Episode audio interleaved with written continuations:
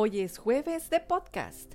¿Qué tal si nos tomamos un café y nos ponemos al día con las noticias más importantes en materia tributaria y legal de esta semana? Acompáñanos. Estos son nuestros titulares. Escucha atento. DIAN presenta su doctrina acerca del impuesto sobre la renta a cargo de las personas jurídicas con motivo de la Ley 2277 de 2022 modificación del interés presunto de préstamos entre socios y la sociedad, así como el componente inflacionario de rendimientos financieros, costos y gastos. Condiciones para el plan de internacionalización anual de ventas de usuarios industriales de zonas francas.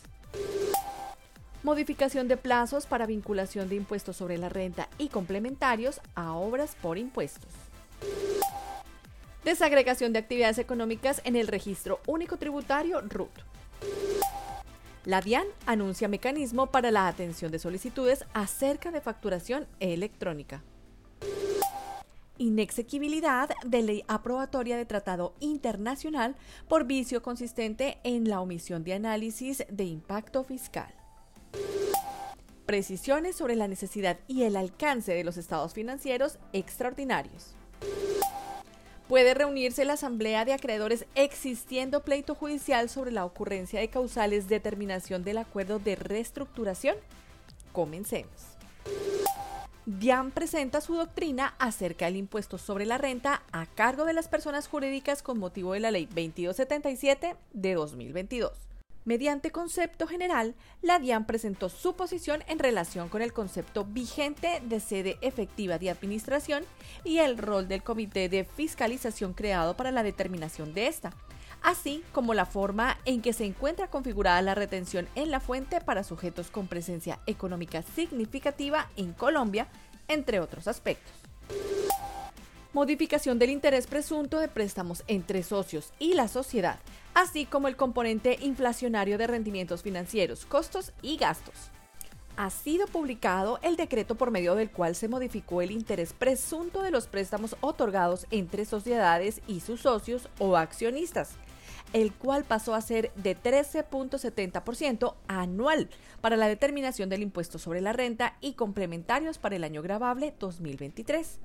Asimismo, se ajustó el componente inflacionario de rendimientos financieros y de costos y gastos para algunos contribuyentes por el año 2022.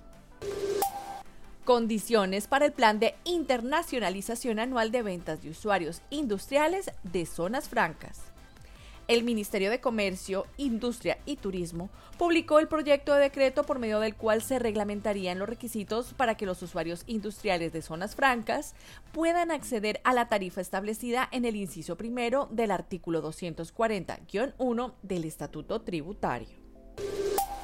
Modificación de plazos para vinculación de impuestos sobre la renta y complementarios a obras por impuestos el Ministerio de Hacienda y Crédito Público dio a conocer el decreto por medio del cual se prorrogó el pago del valor del impuesto sobre la renta y complementarios de los contribuyentes que solicitaron la vinculación del impuesto en el año 2023 al mecanismo de obras por impuestos, de conformidad con lo dispuesto en el parágrafo 7 del artículo 238 de la Ley 1819 de 2016 desagregación de actividades económicas en el registro único tributario RUT.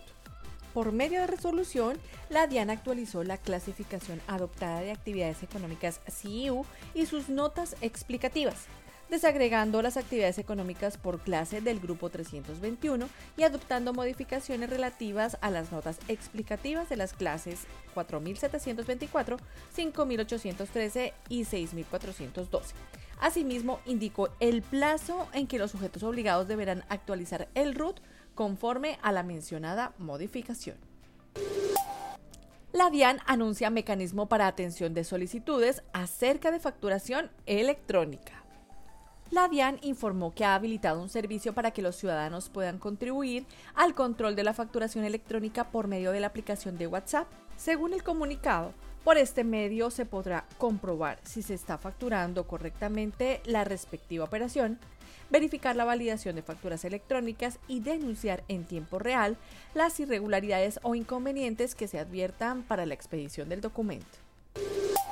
inexequibilidad de la ley aprobatoria de tratado internacional por vicio consistente en la omisión del análisis de impacto fiscal.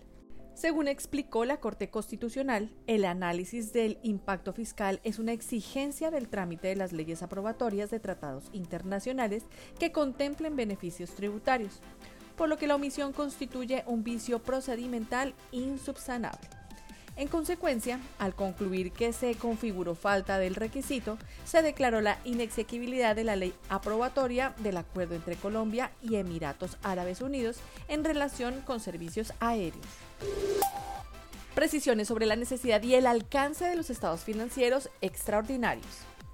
Según señaló la Superintendencia de Sociedades, los estados financieros de fin de ejercicio solamente pueden tomarse como base para la disminución de capital social si ésta se realiza en asamblea ordinaria dentro de los primeros tres meses del año, ya que posteriormente se requiere la elaboración de estados financieros extraordinarios con aprobación en asamblea extraordinaria.